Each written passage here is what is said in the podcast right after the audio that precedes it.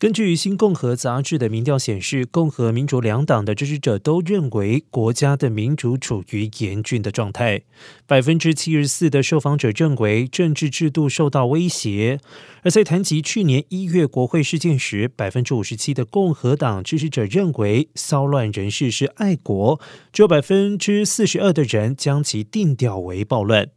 但是在民主党支持者当中，百分之八十八的人认为就是暴乱，只有百分之十二觉得背后涉及爱国因素。此外，百分之六十四的民主党支持者与百分之七十五的共和党支持者都担心国家未来十年到二十年的民主发展可能不顺，尤其担忧会出现政治暴力事件。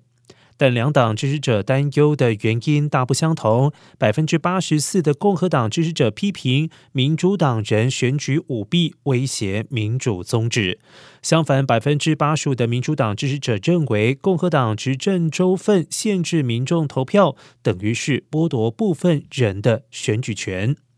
而今年十一月国会中选之后，将决定参众两院的控制权属谁，也会影响拜登剩余任期的执政能力。